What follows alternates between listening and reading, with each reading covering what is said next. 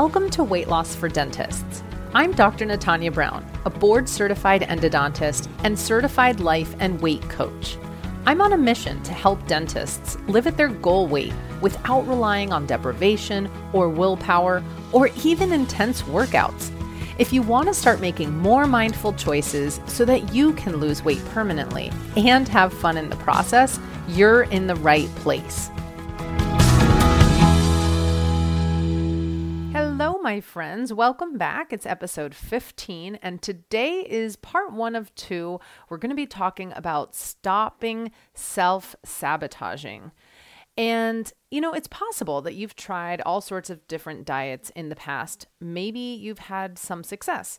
But regardless, you may know that you may have some self sabotaging behavior that you really want to get rid of and eliminate in order to make more consistent progress towards your weight loss. And you might want to make it happen, really, once and for all. So, how are we going to do it? How do we stop self sabotage? So, I looked, I did a very fancy Google search, and I found that self sabotage is defined as it occurs when we destroy ourselves physically, mentally, or emotionally, or even deliberately hinder our own success and well being by undermining our personal goals. So, here are some things that contribute to self sabotage. A lot of us really think that self sabotage just means that we want to do one thing and then we end up doing another, right? And at its core, that may be a nice and simple definition, right? Like we want to lose weight. So why is it that at 8 p.m. we're eating potato chips even if we're not hungry? Great question. Well, I'm going to just break it down so that it's really specific. At any eating opportunity, we can potentially engage in self sabotaging behavior ahead of time, like before the event, during the event, and even after the event. We can even self sabotage without even eating. I'll get to that here in just a moment. So let's dive into what all of this means. An example of self sabotaging ourselves ahead of time, for example, is let's say we're going to go out with friends and we might think something to the effect of, well, I have no idea what's on the menu at the restaurant, so I guess my diet will just have to start tomorrow. Right? Have you ever had that thought? Like, there's just no way that you can possibly make a good choice. Maybe it's like a really greasy kind of restaurant, and there's nothing that you think you'll be able to find that's remotely healthy. So, what you're doing is you're just kind of signing up to just wing it, for instance. You're not really having any kind of plan whatsoever because you're automatically assuming that there's no way that you'll be able to end the evening making choices that you're really proud of. And so instead of setting up any kind of a plan for yourself, you are kind of failing ahead of time. You're assuming that there's no point in creating any kind of plan. Now, even if you don't know what's on the menu or where you're going to eat, there are always things that are in your control. When I say the word plan, and if you've listened to any of my episodes in the past, specifically my episode on planning, you will know that a plan doesn't need to be a rigid, concrete, um, you know, list of exactly what you're going to be eating. Okay. But it does need to serve as a template for what you would like to intend on happening. Not having a plan more than likely is going to lead you to repeating mistakes over and over again without making progress towards your goal. Now, you may be thinking you have no control over a particular situation. This is going to lead to thoughts of, screw it. And then, in effect, you're going to be giving up whatever control you may have had. So, if you're going to go out with friends, for example, you get to ask yourself I, I may not know the menu, but what is in my control here? How can I focus on the areas that I do have control over? And then you could decide ahead of time a few things that maybe you'd like to be able to do. For example, you may decide that you want to wait until you're actually hungry to eat. Or you may decide that you're going to put appetizers on your plate instead of picking them off of a serving plate. You might decide in advance how many drinks you'll have. These are totally doable, and you don't even have to be perfect at them just to decide that you'll do it and be willing to execute on maybe one or two of these small things. One small thing is to remind yourself that you are in control at the start of the event. Basically, when we sabotage ourselves ahead of time, what we're doing is we're saying, There's no way that I'm going to have any fighting chance in this situation. So instead of trying at all and, you know, potentially failing, and then feeling ashamed of myself, I might as well just give up ahead of time and not try at all. And guess what that does? you got it. It virtually guarantees that you're not going to make progress towards your weight loss. It guarantees that you're not even going to try. If you haven't sabotaged yourself ahead of time, you might sabotage yourself during an event. So, what does that look like? Well, let's say you went as far as making some form of a plan or template for yourself ahead of time. If you did, great, that's amazing. Really simple. You might have said something to the effect of, I'm going to go out and not eat dessert. Now, you might be happy with that plan for yourself. And then at dinner, everyone's having a good time. After dinner, everyone decides to have dessert. And you may not be sure how you're going to stay in control you might start to have thoughts that start to tempt you to eat dessert, like, well, everyone else is having dessert, so I really want some too. Or you might even notice the type of dessert and think to yourself, you know, that's my favorite dessert. I feel really deprived if I don't have any. So suddenly there's all these compelling reasons why you should be eating dessert, and you really may not feel as in control. So, in these moments, you might think to yourself, okay, I'll have a little bit. And as you have a little bit, then you're starting to lose more sense of control. You may feel like there's this slippery slope. That is when all of a sudden you may have those thoughts, the screw it thoughts, like, what's the difference if I just polish off this entire dessert? Or I can return to my diet tomorrow, for example. And so, in those moments, there's actually a few things going on. Like you haven't actually necessarily thought about the worst case scenario. So, is it possible that when you made your plan to not eat dessert, you may not have actually thought through the full scenario of what happens if you're choosing to not have dessert and everybody else is going to have dessert? Is it possible that you're not necessarily taking into consideration that you might feel a little bit awkward or uncomfortable or just have feelings of wishing that you could have some, even though you had decided that you'd rather not have any, right? So, when we really think about the worst case scenario, most of the time, what we'll realize is that it's a negative feeling that we're wanting to avoid. So, in this particular circumstance, we might be wanting to avoid FOMO, right? The worst case scenario here is a feeling of FOMO, a feeling of you know, gee, I'm missing out on eating something that everybody else is eating, for example. When we go to that worst case scenario, we're actually allowing ourselves to play the scenario out in our mind and decide how we'd actually like to act.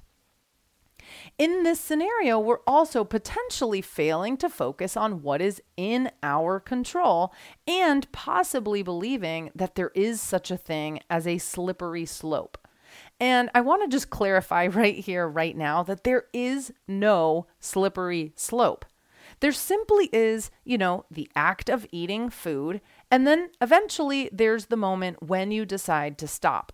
Now, I know that for a lot of us, it can feel like a blur from the first bite until when we finally decide to stop. You may think that you need willpower to stop eating. And our society has basically taught you that that's what you need. You just need willpower. But I'm here to tell you that you don't. And this isn't the episode where I'm going to get into willpower, but you just need to decide to put the fork down. That truly is it. It doesn't require any strength whatsoever. You need to understand that putting the fork down may not come naturally to you. That's okay. As I just alluded to earlier, it may come with some degree of discomfort, right?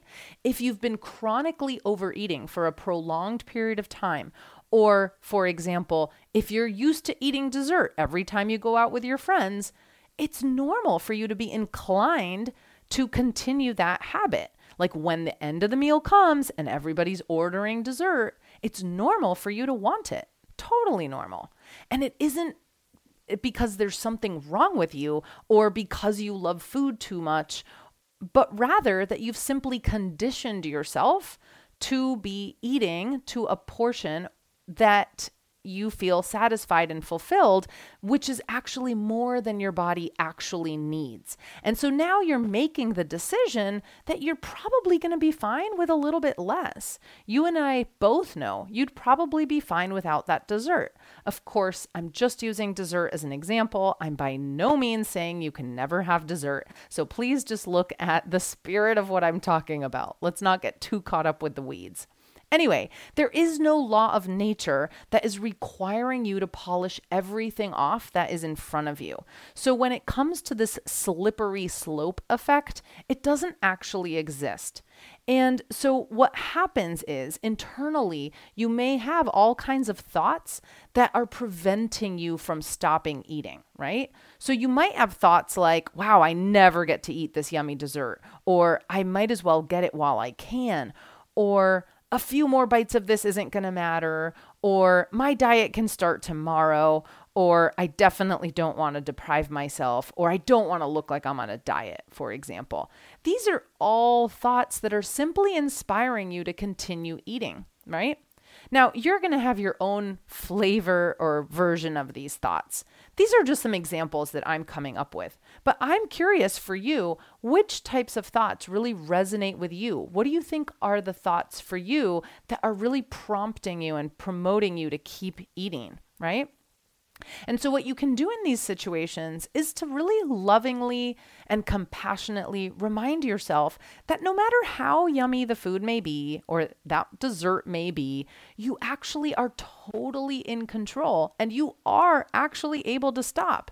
You're only focusing on not being able to stop, but you actually can stop you aren't probably eating all night long and into the following day, right? Like, even if you overeat, like most days of the year, okay? There's a moment that you finally decide to be done. And you may be beating yourself up because most of the time you eat past the point of being happily full. Maybe you have a habit of eating well past the point of being happily full, but it doesn't matter. The point is that you can actually stop. You do stop. And now you're simply deciding to yourself that maybe you're going to stop just one or two bites sooner. So this doesn't have to be like perfect all of a sudden the first time that you try this. And I'm bringing this up because if you're in this position where you are at an event or you know there, there's an eating opportunity and you have decided to deviate from your plan you're in a position where you now get to start to catch yourself right? And i teach this to all of my students. I help them to learn how to create a pause. And you can learn how to do this too right? Like right in that moment helping yourself right in that moment right? You get to put things on your plate so you get to see what you're eating. You get to be aware of how much you are serving yourself. You get to slow your eating down. So let's say it's dessert time, right? And you thought to yourself, I don't want dessert, kind of going back to that original example you get to slow yourself down. So maybe you could tell yourself, like, I don't want to eat this entire dessert, but I do want to savor a few bites of this. So you don't need to rush through it. You can slow yourself down. And then you get to create an opportunity to listen to your body, to listen to your stomach, to notice when you're actually already starting to be all set with it. Okay. And you also are already aware of the fact that even though the first few bites of a meal or potentially a dessert might be super yummy, there comes a point when the food just isn't quite as yummy anymore. And you're starting to feel like you're just all set. And so you need to slow down so that you can really pay attention to the cues that your body wants to give you, right? So think about that. The next time you think that you might be in one of these slippery slope situations, remind yourself there is no slippery slope. There's simply a bunch of thoughts in my brain that are compelling me to keep eating, but I am fully capable of putting the food down, of putting my fork down, of telling myself it is time to stop. And you will thank yourself for it later. Now, how about self sabotage after an eating episode? Okay, so we can we do that in a few different ways. So for example, let's say you overate, right? So let's say you're you overate and you're really compelled to beat yourself up. Like we talked about earlier. Society has truly conditioned us to think that there's something wrong with us and we need to feel guilty. And for a lot of us, we feel like the guilt is a good thing. We need to feel guilty so that we won't overeat again. And I'm here to tell you if feeling guilty actually worked, then we would all be skinny and none of us would be listening to this podcast. Okay? Look, beating yourself up does not actually work. Now, you might think to yourself, I just need to rip this page out of the calendar. I need to pretend that this didn't happen. I need to shove it under the rug. And then the next time I go out to eat, I just need to have more willpower and I need to just hope that I'm going to act differently. And I'm here to tell you that that's not going to work either. Okay. The only way you're going to act differently the next time around is if you actually decide to learn from your past mistakes. Okay. So, diet culture teaches us that we are either on plan or off plan. It, it's very binary, it's very black or white. It's all or nothing. And when we make a mistake, we're more likely to think then, okay, I've royally screwed up. And so we're not focused on what we can learn from the situation, right? So if you've overeaten and now you're actually aware of it after the fact, this is a beautiful opportunity for you to ask yourself the following questions. How about, you know, what triggered me to overeat? What in this situation was hard for me? Did I have a plan going into it? Did I actually honestly have a plan? And then, if not, what would be an area where I can improve next time, right? If I didn't have a plan, what would be something that I could try to plan on for next time? Remember, a plan does not need to mean spelling out all the ingredients of the food that you plan to consume. But even just deciding ahead of time how many drinks am I going to have? Am I going to eat appetizers or not? Am I going to have bread from the bread basket or not? Am I going to eat dessert? These are all things that you can plan ahead of time. You can also ask yourself Did I start to have thoughts that compelled me to eat more than I originally planned on? And if so, now's your opportunity to start to be aware of it. You can ask yourself what was challenging about my situation and what's one small thing I can do to help myself out next time so that when I'm in the same situation or a similar situation, I'll have at least a 1% better chance of acting in the way that I want. Remember, if you've been chronically overeating for a prolonged period of time, it's not going to stop overnight. That's okay. That doesn't have to be a problem. You can practice new habits until they get solidified as a new way of acting. But just don't give up on yourself. You truly can retrain your brain. I absolutely promise.